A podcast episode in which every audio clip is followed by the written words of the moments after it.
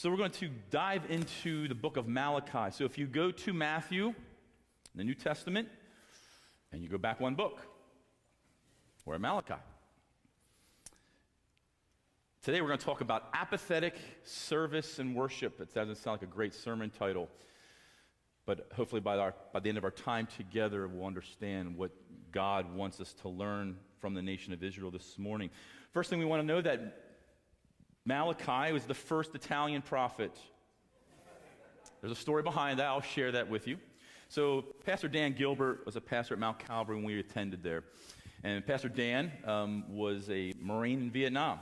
And so he was a Christian, and so he would share Jesus, and guys would come to, come to faith, and he would disciple them overseas. And so he would give the guys the Bible. And so he led to the Lord this little short Italian guy, gave him a Bible, and the next day he goes, Gilbert, come here, uh, tell me about this Italian guy, Milici. What's, what's the deal with him?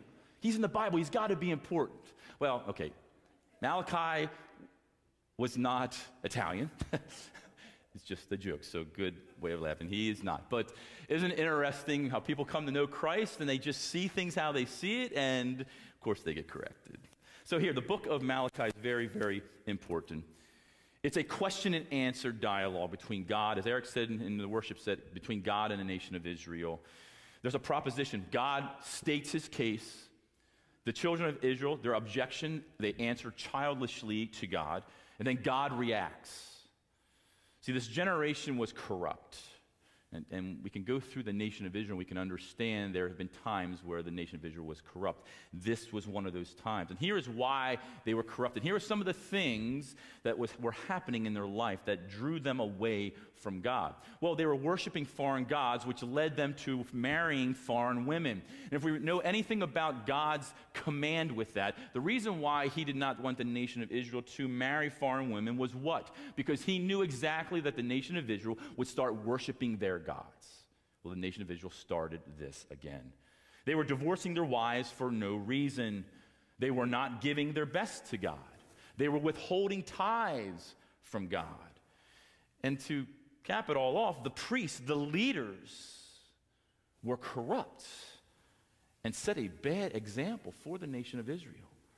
See, this generation was taking advantage of God and so many of his blessings and privileges. So, this book is a warning from God to the nation of Israel.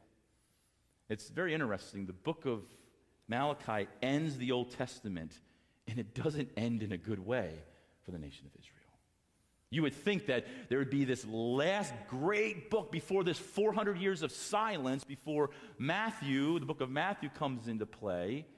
But no, God has some serious things to say to the nation of Israel. Malachi is a minor prophet. There are 17 prophet, prophetic books in the Old Testament. Five are major prophets, 12 are minor prophets. Now we say, what's the difference between major and minor? All it has to do is, is with the length of the book. It's not the importance of the person writing the book. It's just that Malachi had four chapters. It's a minor prophet. A, a book like Isaiah or Ezekiel with many chapters is a major prophet. So Malachi falls within the line of a minor prophet. His name means messenger. And we know nothing else about Malachi. That's it. He was a messenger of God who proclaimed this particular truth to the nation of Israel.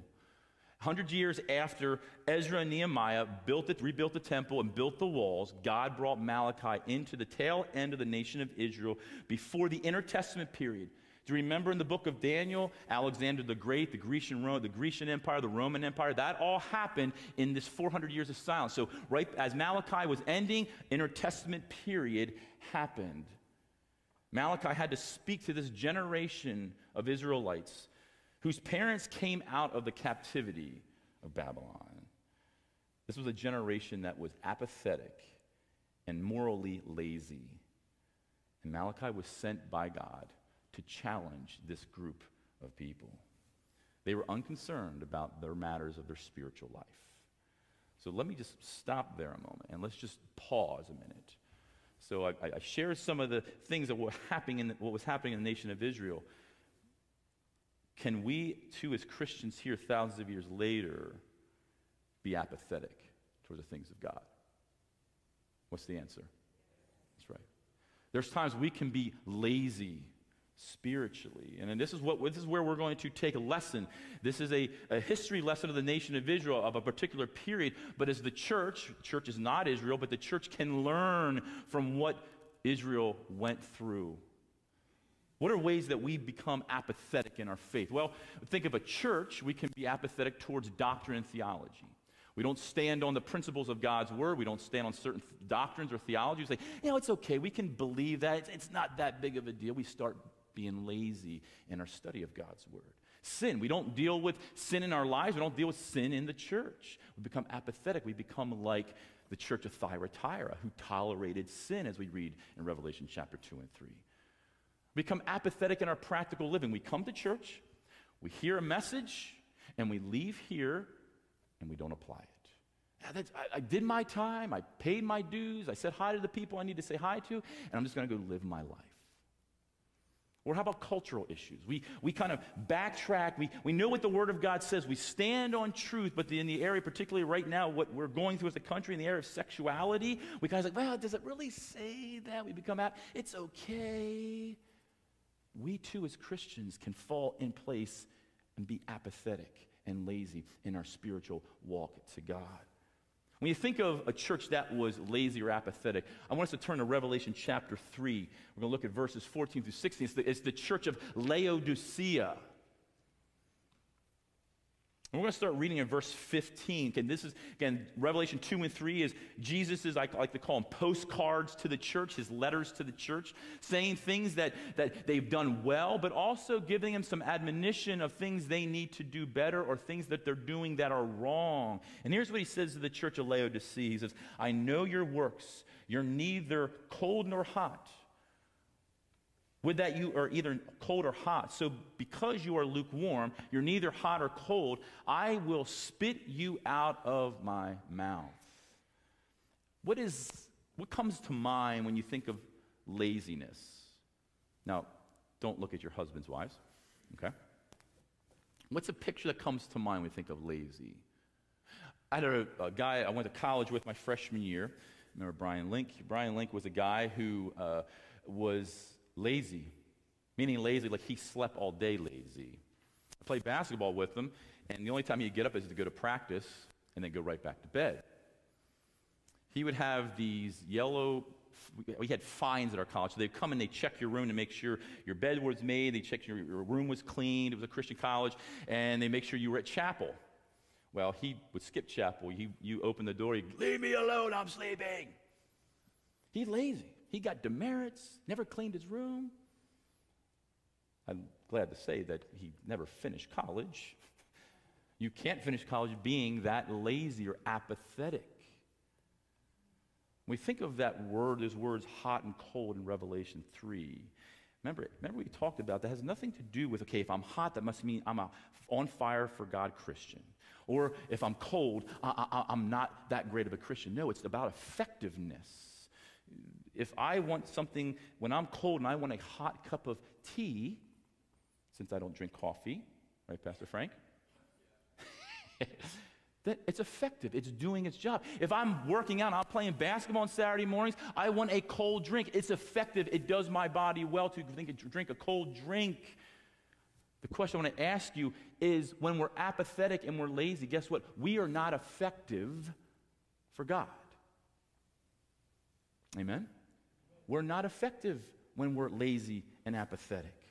And so, as we, I want us to think about that with this nation of Israel. As we come into Malachi, this is where they were spiritually, and we can relate to them at times in our life where we are lazy. We are apathetic. We don't stand for things we need to stand to at times. We say things we shouldn't say. We act certain ways. We give God not our best.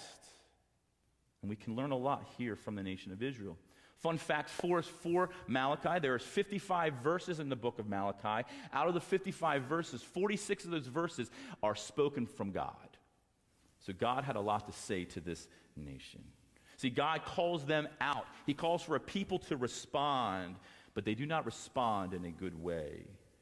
Can you imagine that? The sovereign God of the universe is trying to get your attention, for you to repent, for you to change, for you to walk in the right path of righteousness. and you respond sarcastically. You respond arrogantly and pridefully. Really, you're acting like a child. It reminds me of a story of, of, a, of a young woman who was giving birth to twins, and she told her brother that I will let you help me name those twins. And so the twins were born, and so the, the, the, the mom says, Okay, brother, what will you name the girl? And he says, I want to name her Denise. Get it? Denise? Denise? Right? Oh, I like Denise. Let's name Denise. Well, what are we going to name the boy? What did he say? The nephew. Childish. So, so Morgan gets it. There you go. You laughed. It's, you're. It's childish, right? Why? I don't know any guy named the name of the nephew. If you're here, the nephew, I'm sorry. You're the first childish. But when we, when we hear a story like that, it's, he's like, that's a stupid. But the nation of Israel was allowed, God was reaching out to them for them to repent because they were acting in a childish fashion. So, what we're going to do this morning, before we jump into verse 1, I want to look at the eight questions or the eight statements that God gave to the nation of Israel. And then you will see Israel's response through the book of Malachi. There are eight propositional phrases, propositions that God gave the nation of Israel, eight statements, and Israel responds. Now, I'm going to take the freedom in using a, a tone of how I think the nation of Israel may have responded to Malachi. It will annoy you, but it should because this is not how we respond to God. Malachi 1 2, the first statement, he says, I have loved you. Regardless of what they did, I have loved you. And what's Israel's response? How have you loved us? Is that annoying? Yeah. Malachi 1 6. You despise my name. What's their answer? How have we despised your name? Malachi 1 7. You offered polluted food. How have we polluted food to you? Malachi 1:12, you profane it and pollute the Lord's table. And their reply is, well, what weariness is this? Like, what's the big deal? Malachi 2, verses 13 and 14 he says this He no longer accepts this sacrifice, he no longer accepts this worship. And the nation of Israel responds, Well, why not? Malachi 2:17 he says, "You have wearied the Lord." The nation of Israel, "Well, how have we wearied you?" Are you getting annoyed with Israel at this point? Malachi 3:17 he says, "Return to me." And they ask, "How do we return to you?" And then out of order, I Malachi 3:13, he says this, "Your words are hard against me." And they answer, "How have we spoken against you?" This is the response of Israel to God 8 times. Think about it. If God came to you as a people, us as a church, you think after he came to you, you'd be like, okay, yeah, all right, God, how do we change this? Like, how do we fix this? But what are they doing? God, what do you mean? Like, they have no idea what's going on in their life. They are spiritually apathetic. So, for the next four weeks, we're going to walk through some, some key uh, particular categories for the nation of Israel. Today, we're going to talk about their ministry the ministry of sacrifice, their ministry of worship to God. Next week, we're going to talk about marriage, what they were doing with their marriages as a nation at this time. A third week, we're going to talk about their giving, their tithing, what they were tithing. They were ripping the Lord off. And then lastly, fourth week, we're going to talk about how this, this Israel still has a future with God. Regardless of what they've done, God still loved them enough that He's going to remind them of their future. Aren't you glad for our future in heaven, for us that know Christ? So this morning, let's get into this category of ministry. We're going to look at Malachi 1, and we're going to start at verse 1. The oracle of the word of the Lord. Now, let me pause there, circle that word oracle. That word oracle there mean, in the Hebrews means burden. You will see that in other prophets that have written in the Old Testament. This is a burden of the word of the Lord. The Lord is burden of what is happening here with the nation of Israel. Verse 2 I have loved you, says the Lord. But you say, How have you loved us? Is not Esau Jacob's brother, declares the Lord? Yet I have loved Jacob, but Esau I have hated. I have laid waste his hill country and left his heritage to jackals of the desert. If Edom says, We are shattered, but we will rebuild the ruins, the Lord of hosts says, They may build, but I will tear down, and they will be called the wicked country. And the people with whom the Lord is angry forever, your own eyes shall see this, and you shall say, Great is the Lord beyond the border of Israel.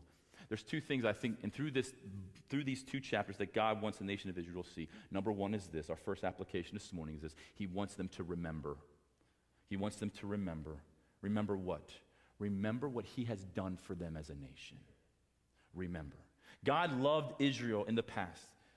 And out of his providential care, out of his faithfulness, he has blessed this nation. Called out from Abraham in Genesis chapter 12, given into the land of milk and honey. And Malachi gives, oh, actually, God, with Malachi, through, oh, God through Malachi gives this illustration of the Old Testament, what he did for them as a nation.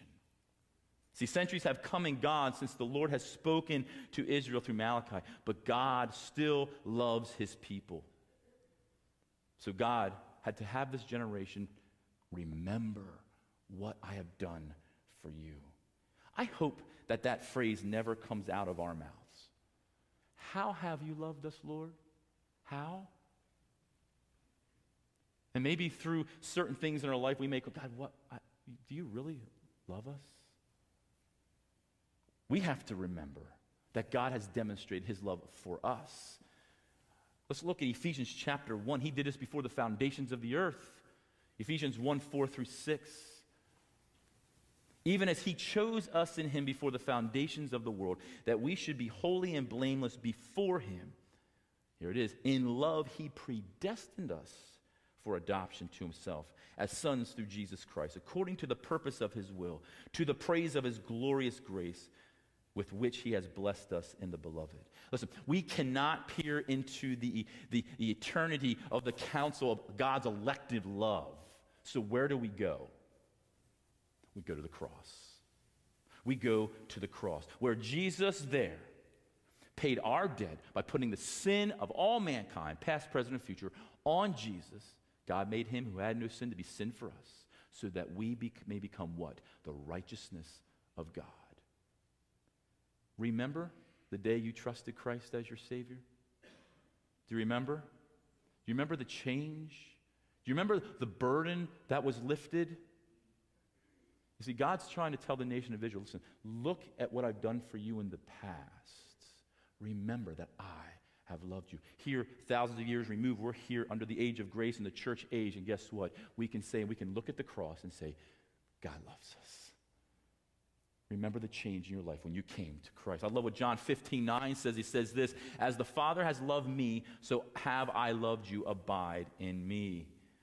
See, sometimes Satan wants to get in our minds because we're going through circumstances and we truly wonder why, if God loves us and why we're going through these things. And you know what we have to do in those moments when Satan tries to come in with condemnation and that God doesn't love us? You know we do? We point back to the cross, we point back to the empty grave. We say, Yes, He does. Yes, He does. Brothers, I pray that we will always know in your life, regardless of what you're going through, that God loves you. That God loves you. So, as we see here, He wants the nation of Israel to remember what He has done for them. Always remember what Christ has done for us. Number two, our second point of application is He wants the nation of Israel to evaluate, to evaluate what they are doing. Let's just start reading at verse 6, and we're going to come down and read through this text. A son honors his father, and a servant his masters. If then I am a father, where is my honor? And if I am a master, where is my fear? Says the Lord of hosts to you, O priest, who despise my name. But you say, How we despised your name? By offering polluted food upon the altar. But you say, How have we polluted you? By saying that the Lord's table may be despised. Look at verse 8, and this is where their issue is and where the Lord really addresses it with them. When you offer blind animal and sacrifice, is that not evil? And when you offer those that are lame or sick, is that not evil? Present that to your governor. Will he accept you or show you favor, says the Lord of hosts? And now entreat the favor of God, that he may be gracious to us with such a gift from your hand. Will he show favor to any of you, says the Lord of hosts? God is asking this group of people, this, these Israelites, to evaluate what they're doing in their worship. Here was the issue they were offering blind animals, they were offering lame and sick animals in their worship to God and their sacrifice. Now, if we know anything about Israel, Israel's history, we understand in Exodus there was a, a rules that were set up, guidelines that were set up for worship. And there's one word that comes to mind we think of sacrifice to God, and the word is spotless, without blemish.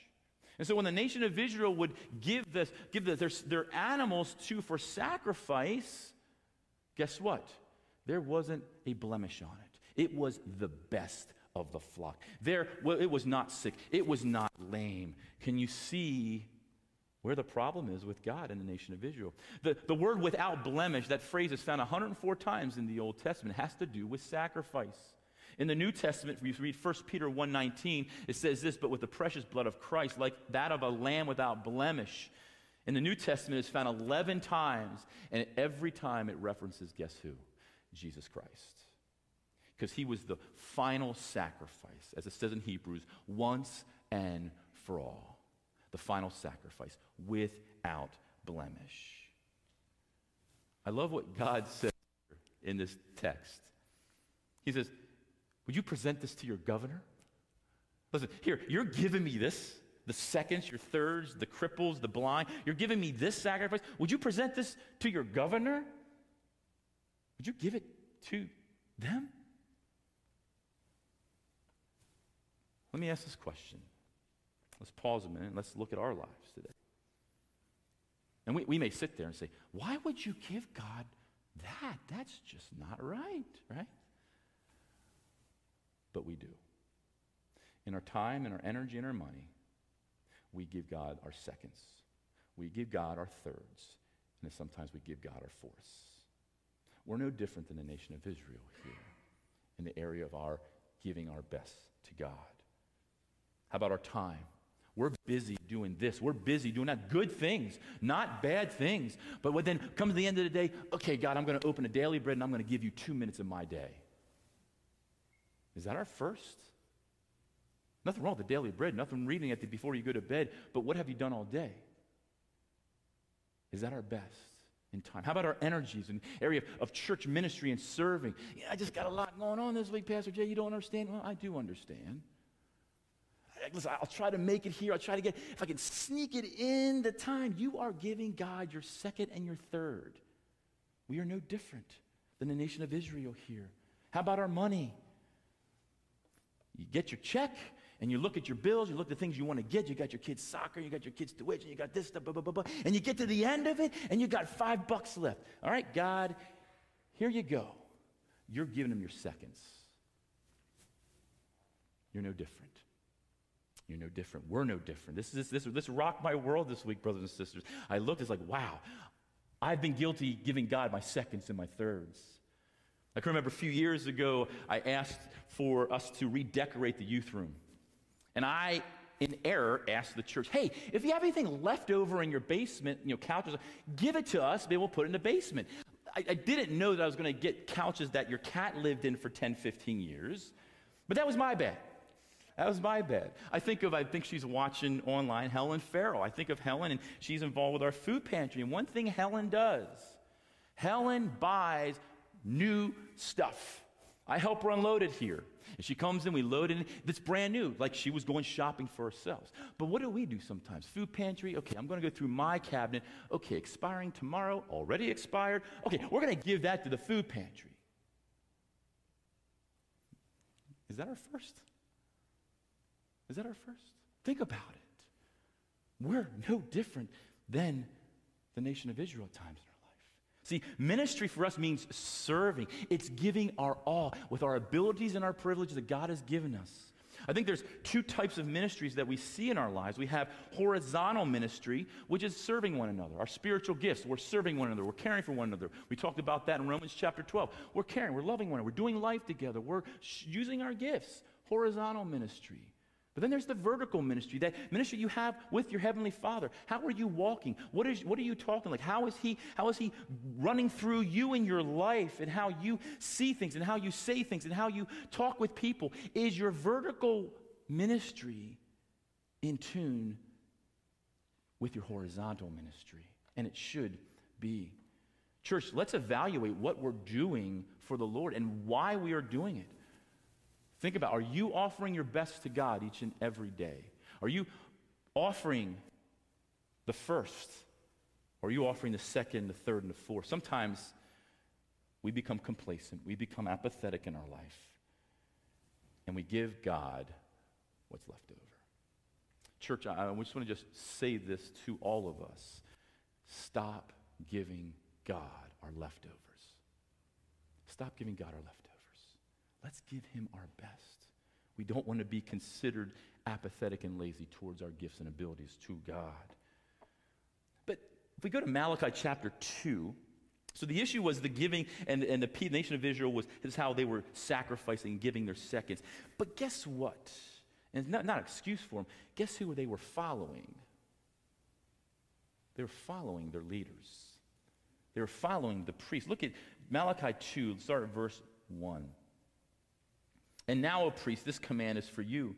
If you will not listen, if you will not take it to heart to give honor to my name, says the Lord of hosts, then I will send the curse upon you and I will curse your blessing. Now, here's where it gets a little, God's in their face right now. This is not a, a pretty picture. Let me prepare you for that. He says this Indeed, I have already cursed them because you do not lay it to heart. Behold, I will rebuke your offerings and spread dung on your faces and the dung of your offerings, and you shall be taken away with it. Eesh.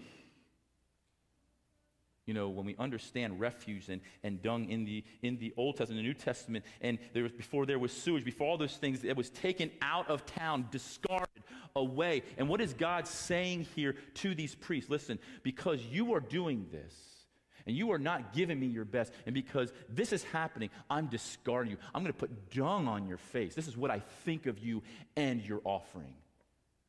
Can you imagine being, that being said to us from God?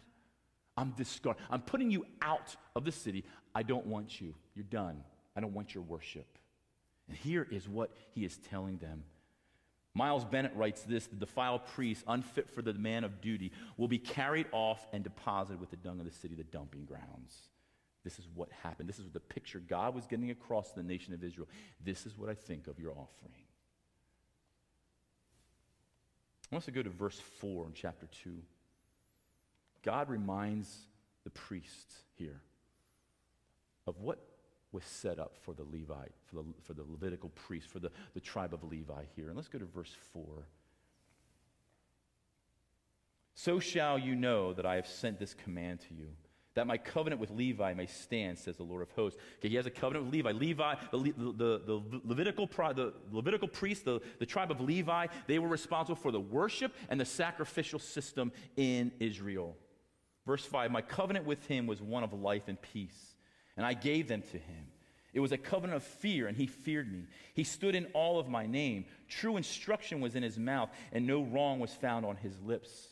He walked with me in peace and uprightness, and he turned many from iniquity. He's talking about this is what the Levitical priests, this is what they did through the history of Israel. You're not doing that right now. This is what they did. This is what they was set up to do. This was their job. Look at verse 7. For their lips of the priest should guard knowledge, and people should seek instruction from his mouth. For he is the messenger of the Lord of hosts, but you have turned aside from the way. You have caused many to stumble by your instruction. You have corrupted the covenant of Levi, says the Lord of hosts. And so I make you despise and abase before all people. Do you think God's a little upset with the nation of Israel here? This is some strong language. The things we got to get a picture of how God feels about sacrifice and how it feels about worship for Him. See, this flippant attitude towards God and his service that these Israelites were performing, it was affecting them and the nation. And so, as we think about this particular text, this is talking about priests, and, and we can use it as pastors, we can use it as leaders, but I, I want to take it a step further. How are you showing in your home? Parents, how are you showing in your home that you give God your best? How are you showing at home that God is number one in your family? Husbands, how are you showing that your home is a God honoring home? How are you showing it? Do you know, you look at the statistics, but more pastors' kids and deacons' kids and, and, and church leaders' kids, when they get to the point of choosing their faith or if they're going to follow through with it, guess what? They're gone. They walk away from their faith. Why? Because I believe they watch parents treat Christianity as a profession. What do I mean by that? I go to church, I do my thing, sing, raise my hands, give my money, but at home, act totally different. See, the nation of Israel here were following priests who should have been discarded. They were not the example they needed to be for God's people. What kind of example are we in our lives? In the area of our sacrifice, in the area of our, our giving, in the area of giving to God our time, our energy, our money, what do people see? What do our children see? What do you see of us as leaders? What do you see? Are we doing a good job? Do we need to be scolded? Please do. We need to set an example of what it looks like to give God our best. See, as we close, this generation of Israelites were apathetic and they were lazy. Reminded us, reminds me of the wilderness generation. They were complaining, they were ungrateful, they were following God in their heart, they said, but they really, some of them wanted to go back to Egypt. Church, as God reminded the nation of Israel, we need to remember what He has done for us. Do you remember when we talked a few weeks ago about Romans chapter 12? And we said that there's this outline of uh, the book of Romans, very simple. We were condemned, Romans 1 through 3. We were depraved, we were sinful, we were wicked. Therefore, because of Jesus, we're justified, just as if we never sinned. Therefore, because we're justified and God sees us as holy and righteous and blameless, therefore now we are exonerated. We will never pay for the price of sin, amen? Because of Jesus. One person agrees with that. And therefore, because of that, the most uh, reasonable service, as it says there in Romans chapter 12, the most logical thing to do, logikos is that Greek word there, reasonable service. The most logical thing for us to do is what? Commit ourselves to God and serve God with all our heart, soul, mind, and strength.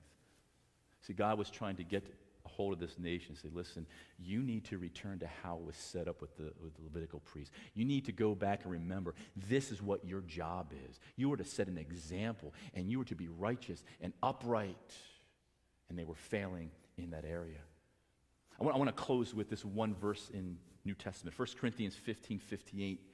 Paul was telling the church at Corinth this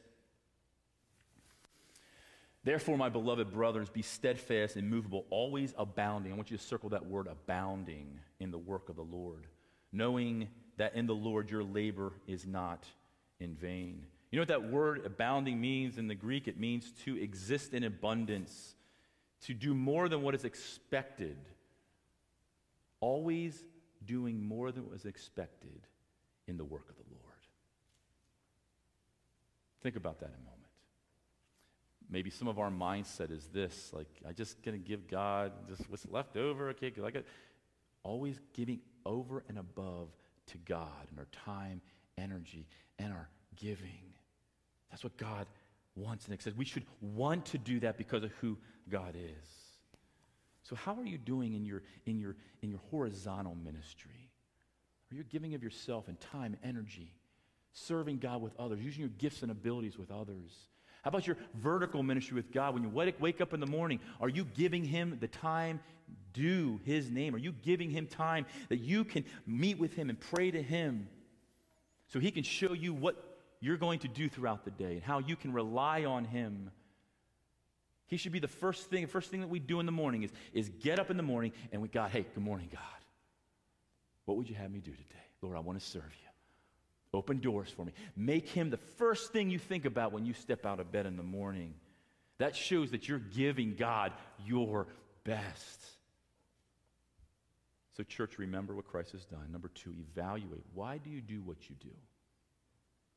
Why are you involved with church stuff? Why are you doing it? Is it just to get a pat in the back? Is it just to, ah, I'm here, it's just a good, fun, fun thing to do on a Sunday morning or a Wednesday night or whatever ministry you're involved with? Are you doing it because you want to give back to God your best because of what He has done for you.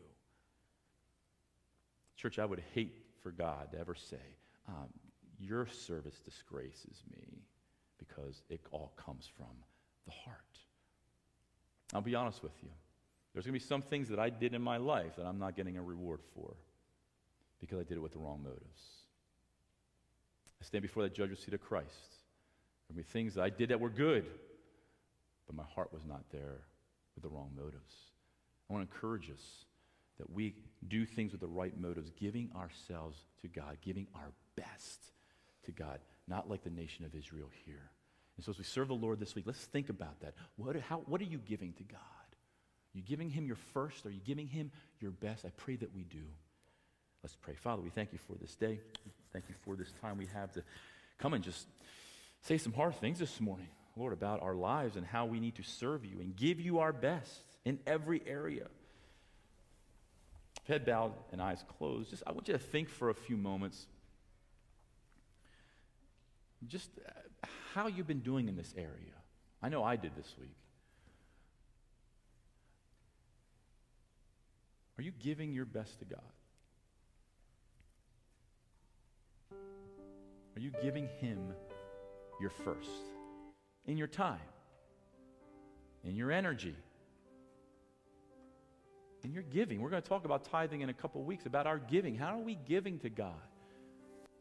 Just giving is not just paying your dues for church, it's, it's to God, for God to use it in His ministry here at Faith Bible. I just want you to think about your time and your, your energy right now. Is it your best? Is it your first? See, we don't have a sacrificial system anymore. Jesus paid for that once and for all, as we said. But as Paul tells us in Romans chapter 12, he, we're to offer ourselves as a living sacrifice our bodies, our energies, our times. So, what are you offering to God? Are you doing it for the right reason? Are you doing it because you want to serve God and you want God to be proud of you? Brothers and sisters, we want to hear at the end of our life, we stand before God, that's the phrase, well done, thou good and faithful servant. So this week, let's think about how we can give God our best and give him our first. Lord, we love you. Thank you for all you've done for us. Give us a great day as we serve you in your precious name. Amen.